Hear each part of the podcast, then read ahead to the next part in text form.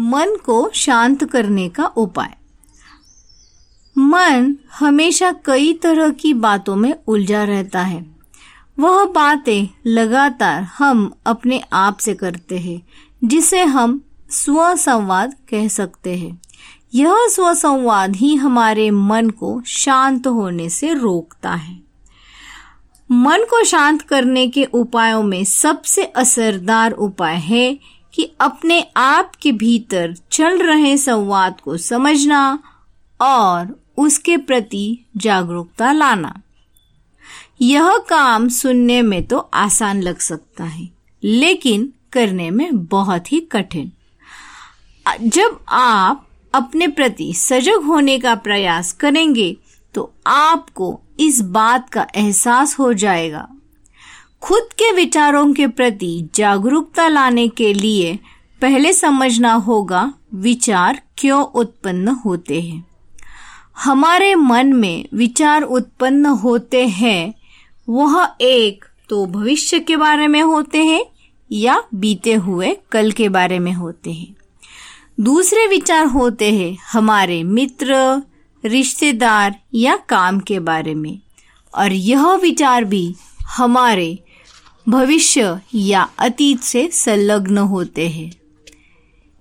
इस तरह की विचारों का जाल मन में हमेशा चला रहता है और वह जाल ही हमारे मन को शांत रखने में बड़ी बाधा बन जाता है।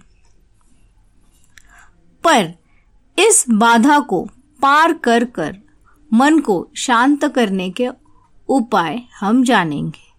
पहला उपाय अपने विचारों को देखना।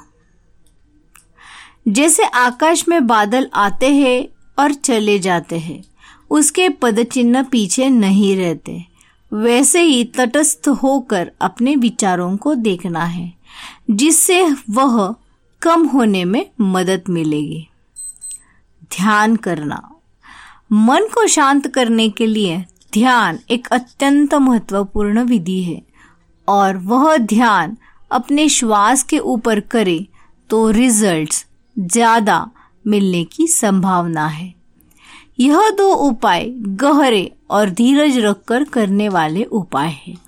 लेकिन कुछ आसान उपायों की भी हम चर्चा करेंगे। किंतु ऊपरी दो उपाय को छोड़ना बिल्कुल नहीं। पसीना निकले ऐसे व्यायाम हर रोज करें। तैरना मन को शांत रखने में बहुत असरदार हो सकता है। योग मुद्रा जैसे शांत मुद्रा करें। अपने आती जाती श्वास को देखना। दूसरों के बारे में सोचना बंद कर देना। जगह बहुत बड़ा है और उसमें हमारा रोल कितना है, इसकी भावना में जगना।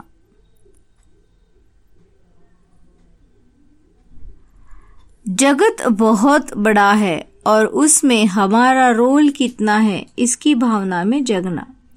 दूसरों का दुख, दर्द भी समझना। यह आपके ऊपर निर्भर है कि आपको कैसे जीना है।